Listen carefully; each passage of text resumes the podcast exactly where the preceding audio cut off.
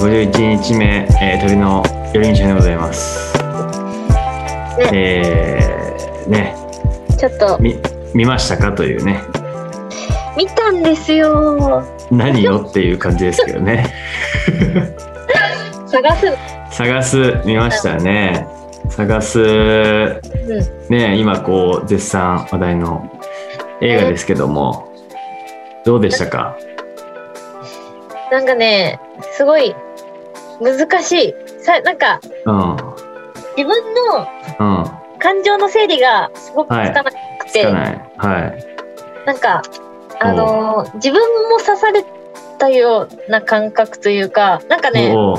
怖い映画とは違うんですけどすごい恐怖感もありつつうん、うーんでもななんだろう結構あ、うんそう途中で思ったのが浅井亮の小説を読んだ時の感覚に似てるなと思ってて、おーなるほどね。なんかそういう見逃さ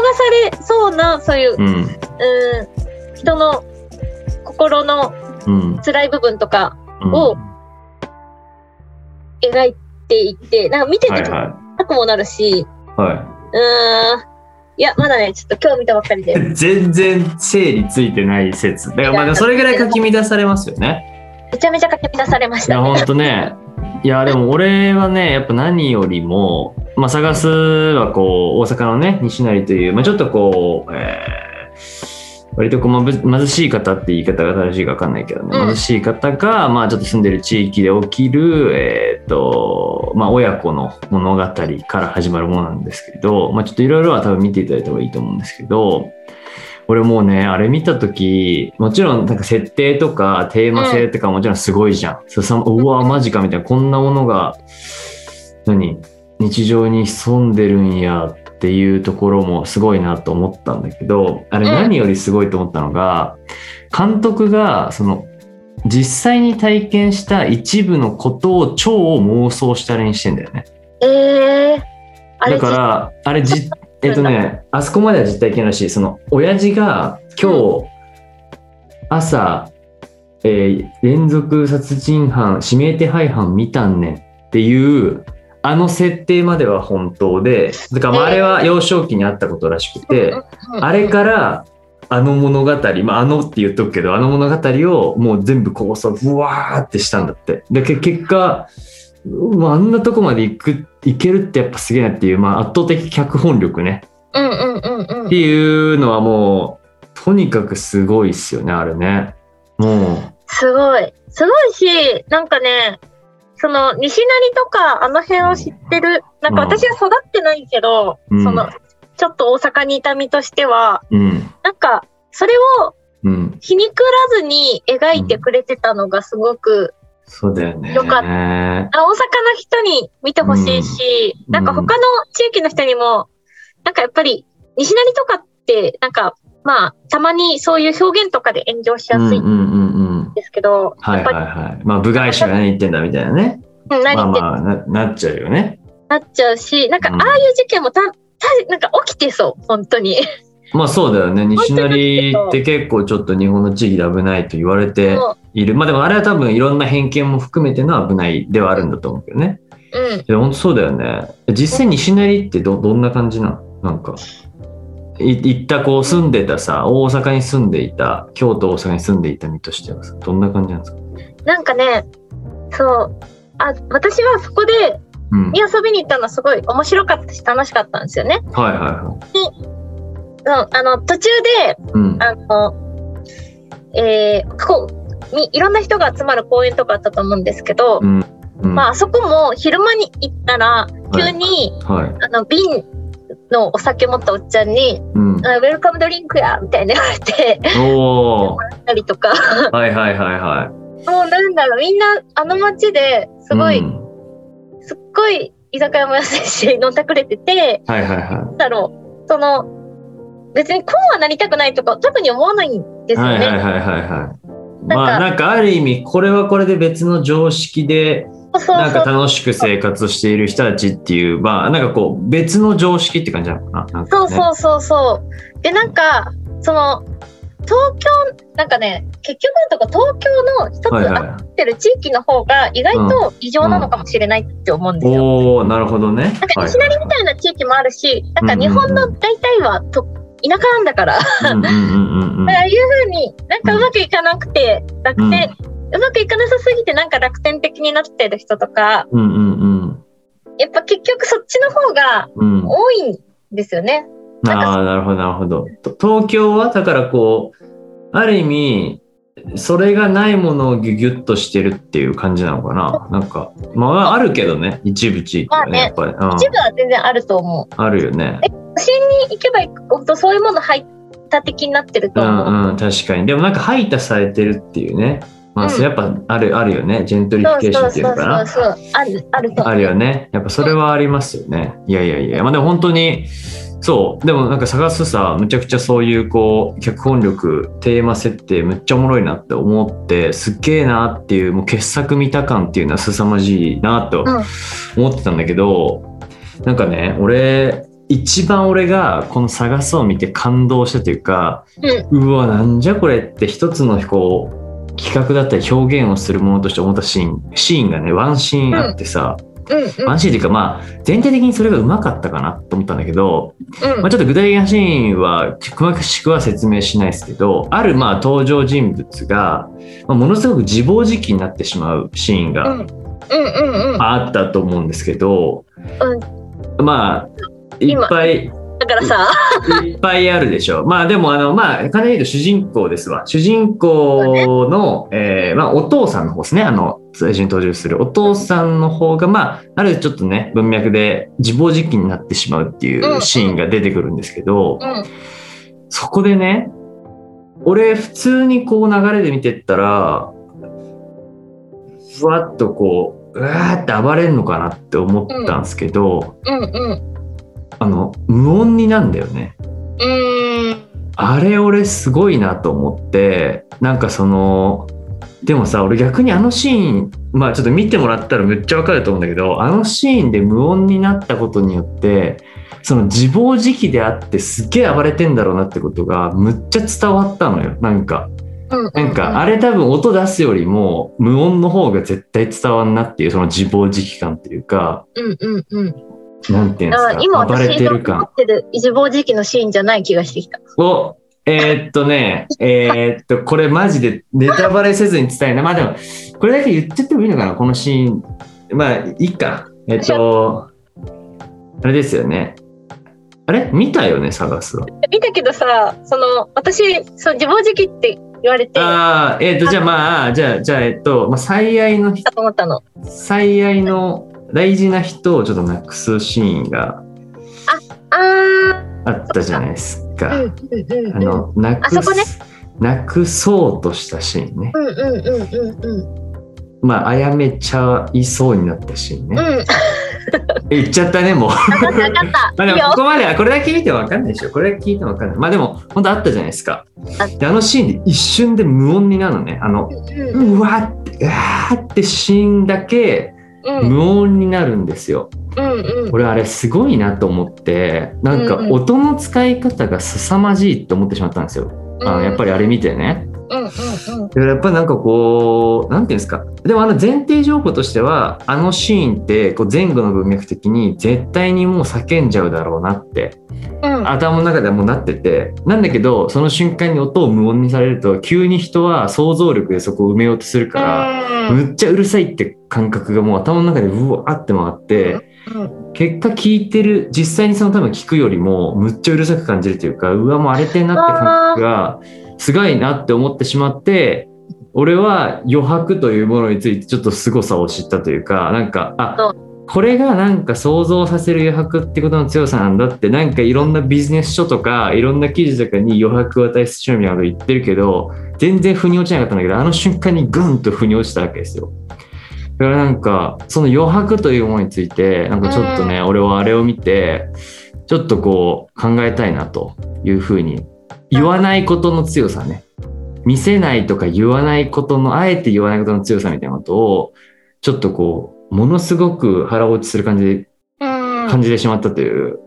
なんか言わない方がうん。その想像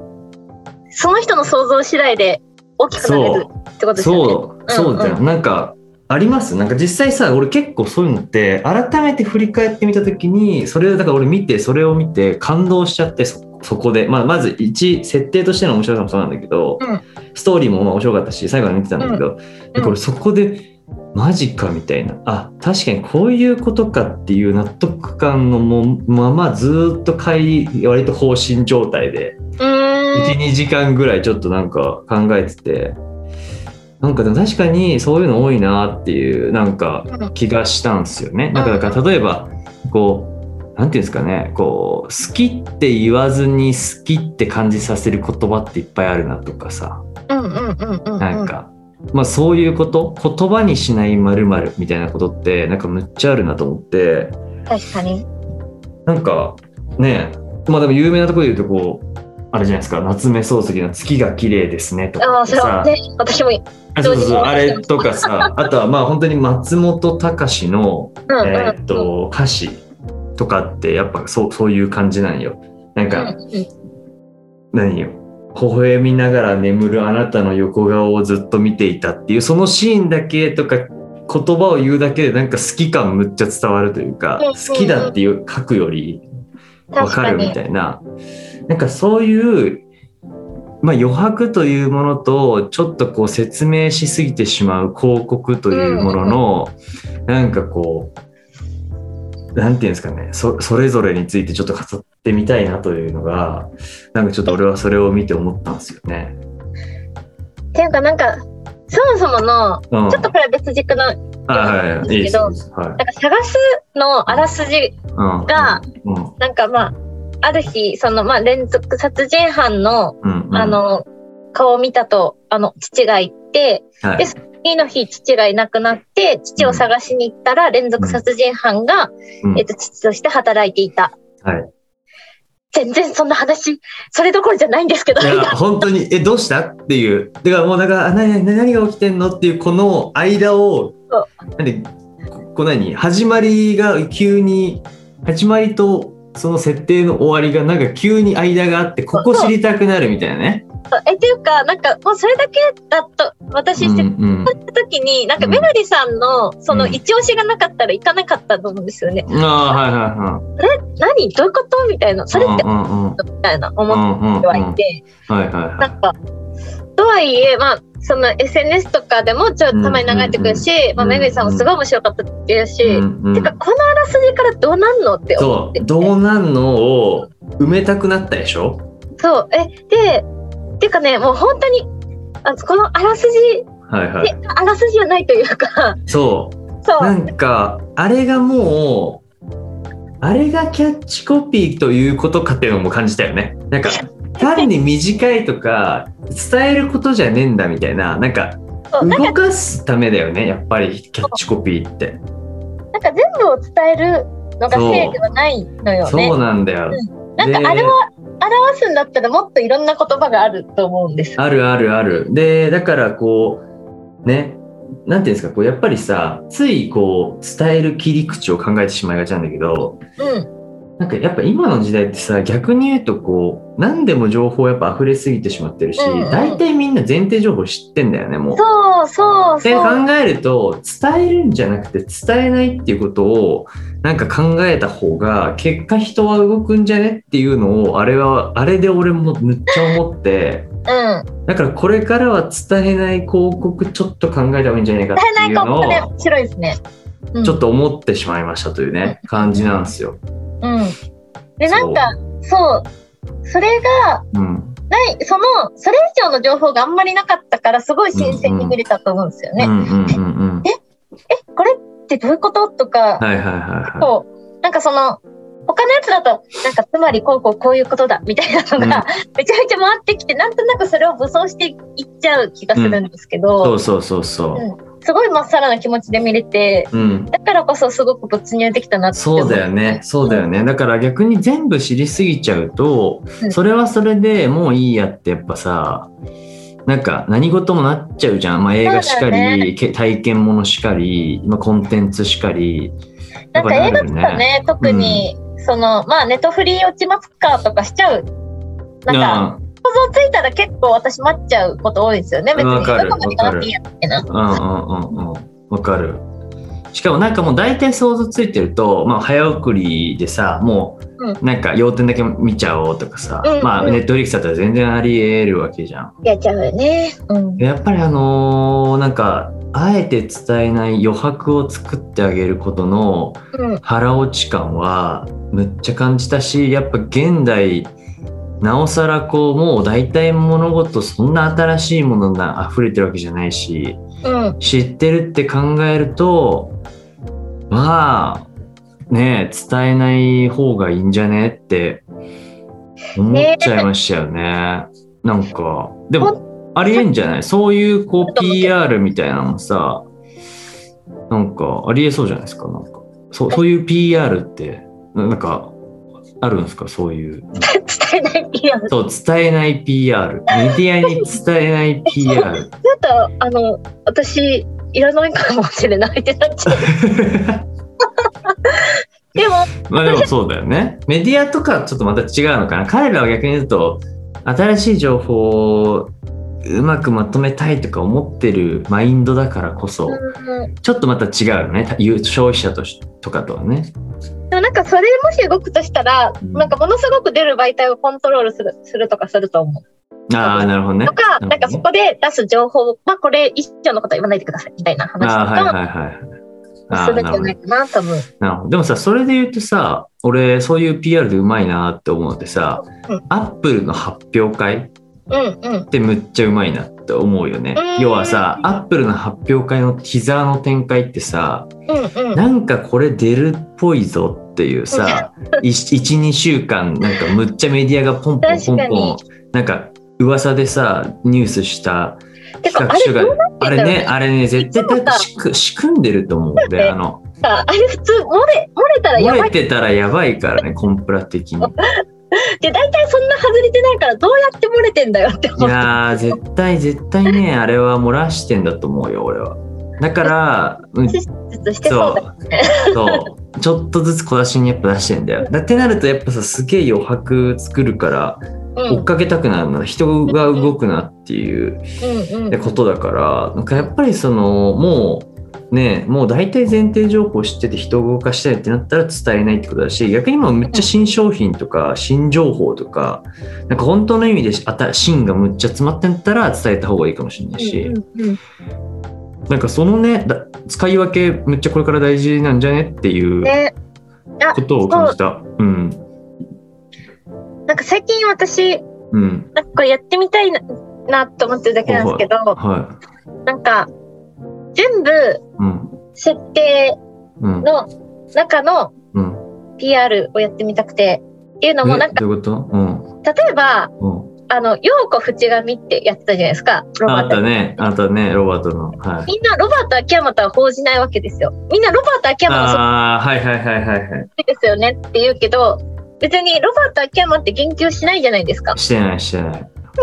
すごくフェイクなのにみんなが面白がってるのがすごい面白い現象だなああーなるほどおもろいね確かにその視点。と。なんかファスこの前ファッションスナップで、うんそのチョコプラがそういうファッショニスタに、はいはあいのは扮して、いはい。アメリカ人の次はロジカジみたいな。 あーはいはいはい。謎のね。けど、あれも、なんだろう。ね、本当何言ってんだと思うけど、はいはい全は部いが出たんですよね。はいはいはいはい。 PR もしないし、ああ。やりたいのに、ファッションスナップさんが乗っかったんかなって思 ってるんです。はいはいはいはい。でも確かにね、架空を面白がるっていう、ね。そうそうそう。やってみたいなと思ってて。あーでもそれ今むっちゃこうありがたがる説あるよねもうなんかファクトはファクトで、なんかさこう強い強い言われてるけどうなんだかんだこうフィクションのまあある意味フェフェイクのん。そう。なんかユーモアとかうん。なんかこうみんながそれを膨らましたくなるうん。求心力ってやっぱあるじゃんフェイクとそうなんかいじりたくなる感じ。そうそうそうそうなんかあのオカルトとかもそうだと思うんだよねオカルトニュースとかってさやっぱもう完全にフェイクってみんな分かっててうん。でもなんかあのフリーメイソンとかなんかあの辺ってみんなすげえ掘掘りたくなるうん。ってやっぱそうなんか余白駆り立てる余白がやっぱあんだろうねフェイクにはなんうんかうんうんうん。広げたくなるねうんうんうんファクトってそれ以上がもうないからさ、基本。そう。え、だからすごい自分はそういうファクトとかうんを掘り出していくっていうのを、うんうんうんなんかやっぱり今まで仕事としてすごい、はいはいはい。と、うん、なんか、まあ今みたいな言わないもそうだし、なんかフェイクだったりとか、あーなんかそうなるいう、もうちょっと、あの、広がり、広がるようなことに挑戦していきたほどねいなあー、なるほどって、ね。確かにおもろいね。しかもそれが、ね、なんかこう、フェイクって言うとすげえ悪いものに感じるけど、うん。なんかまあ、それで結局フィクションってことでもあるしさ、そう。なんか別に結果的にそのフィクションの先にちゃんとファクトがファクトがあったりとか、まあ、それがなんか別に誰も傷つけないものだったら、それはそれでおもろいもんね。多分ね。うん。なんか、そう、むしろ、陽子淵上をね、なんか、うんロバート秋山がどうたらこうたらみたいな、うん、うん。言うと、すごく、なんか冷めるじゃないですか、うんはい見はいてはいる人たちも。うんうんうん。なんかそうじゃなくて、みんながその、 ロバート秋山がやってるよくわかんなないるほどねクリエイターたちを楽しんでるのがすごい面白いな。ああー、おもろいね。私はすごい面確白かいにな確かに確かに。そういう、なんかうん、今あそういりうのそうがだね。楽しんでもらえる時代かなとは思ってて。ああ、確かに。まあもちろんなんかこうさ、超実務的な話しちゃうとさ、うん多分あのーゆ有、有料5人とかさ、なんかちょっとそ,、うんそういう問題に触れないようにはしなきゃいけないんだろうけど、うん実際の企業とかブランドでやろうあとそうですねるとね。だけどなんかその、企業、ブランドとかなんかの完全ファクト、ファクトピ、あフェイク PR みたいなものを、うんなんかやっていくのはちょっと面白そうだよね。エイプリルフールをちょっと拡大解釈してみるみたいなことだよね。うんうんうんうんあれね、あの時期にすっげえ行われるやつね。ね。ああ、でも確かにね。でもそそういうなんか、うんフェイクにも共通するけど、やっぱりその、ちょっとやっぱね、想像する余白の作り方っていうのはちょっとあり得るよね。やっぱね、面白いなって、ちょっとこう思っちゃいましたけどね。やっぱこう見てね。なんか直近もさ、うあのー何ですか、R1 のさ、ん。はい。あの広告でさあのなんだっけ受験日センター試験の日に、はいはい。なんかあのお直接的な応援のメッセージじゃないものが東大のところに OH でバーって親からのエールみたいなやつでさあるあのねうんうんうんでなんか確かあれコンセプトがなんかそのあの応援受験期の親の親の応援ってなんかすげえちょっとうざいというか、うんうん直接的な言葉の応援ってうるさいんだうざいんだけど言葉にしない、えー応援っていう形って実はいっぱいあるよねって例えばなんかうんさうんうんちょっとこう何あの夜勉強してた子供にちょっと毛布さっとかけてあげるとか、うん。なんかしれっと、あのーそれこそね、これ R1 もそういう立ち位置にさせたんだろうけど、う R1 もなんかちょびっと置いとくとかね、うん。なんかそういうちょっとした言葉にしない応援が一番嬉しいっていう、うなんん。かやっぱそれも余白、想像の余白だなって確いう、それをやってくれたっていう親の行動を多分勝手にいい風に想像して、むっちゃ子供は動くんだろうなってうんうんうん。思って、なんかやっぱそそういうのじゃんじゃねっていうね想像させる広告ねうんううん。そういん、う広告ね。うん、なんか近すぎないっていううんそのまま言いたいことをそのまま言うんじゃなくてうん。っていうなんかねちょっとまあ本来広告ってそうなのかもしれないけどなんかものすごくやっぱデジタル広告とかさなんかすごいうんファクト系がやっぱ増えてきた分すなんかそのままドストレートみたいなのが増えてきたけどうん。かやっぱね探すのあれを見た瞬間にうわあこれやと思ってなんか、これってうん伝わらないかもとか、なんかリスク管理とかうん、やっぱしちゃう部分ってあるんですけどう、んうんただ、なんかやっぱもうちょ、自分、悪い想像はもちろん働かせる必要もあるんですけど、うんいい想像っていうか、なんか人間の想像力をもうちょっと信じてもいい。うんああそうねそうね確かにうん。これからはねてかまあ割とだってねえ普通の日本、うん日本って特にさ多分みんな想像力高いじゃんあの義務教育がちゃんとしてるからさ、うんうん。だって8割9割ちゃんと教育受けてるでしょ多分100%近いんじゃない多分日本だけ唯一うんうんうんね。なんかねもっと日本人への広告は日本人じゃないね日本国内への広告はもうちょっとこう余白を持たせてもいいけどねでもむしろ海外の方がそういうのうまいけどね多分ね。確かにね。あーそういう広告ってかなり多いな。ね。っていうことを思っちゃいましたけどね。はい。うん。どうですかそんな探すから広がった余白についてでしたけれども。いやじ、ゃあ、そんな感じはい。そんな感じで ね。私も。ね、なんか、ちょっと、そう、余白持たせたうん。企画だったり、その仕事のやり方だっしたり、ていきたいね。みたいなと、はい。ということで、そうはい。ネクスト旅人羅針盤ということで、はい。ネクストの人、ネおク願いしスましょトうが、か。えー大石みのりさんね。えー元産婦人科医で、うん。現在は東京都の医師職員。うん。で、3月で退職して次の道と一ね緒になってチャレンジをしようとしている。うわ、余白だらけじゃん。 もう、確かに。次何すんのかすんげえ気になるけどね。そう、気になる。何やられるんですかね。ねえ。うん。俺やっぱここ、この時期に医師として働いていたい方っやー、むちゃくちて、ゃいろいろタ思フうネこスとあだっろたんうだろうね。なあっただろうね。いろんな気づきがあって、うんうそして今、ねえ、わなんか新しい挑戦をするって、なんか、ん。うん。なんか気になるね。やっぱり絶対になる、強烈な一歩を踏み出そうとしている気がするけどね。なんなかんでしょうね。感じたこととか、その、うんコロナ禍にとか、うんまあ、そうじゃなくてもなくて、あの、そうじゃあってもなくても、うんなんか、なぜ、何、何をしようとしてるのか聞いてみたいですうん、ね。産婦人科医ですからね。まあ、やっぱりこう、確かにね、一番こう、生命のね。ね、分かれ目にいる医者といっても過言ではないよね、多分。うん。一番こう、人が弱い形で生まれる瞬間に立ち会ってるわけだからね。あー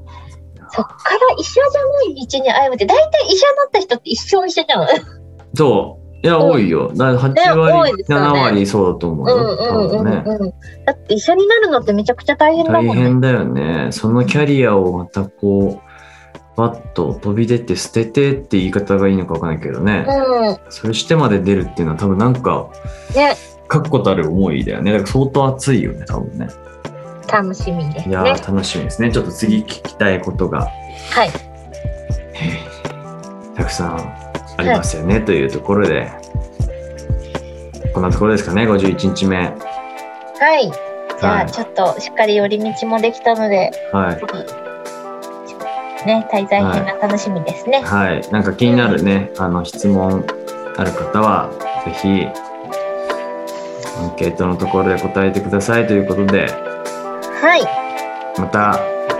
来週でございます。また来週。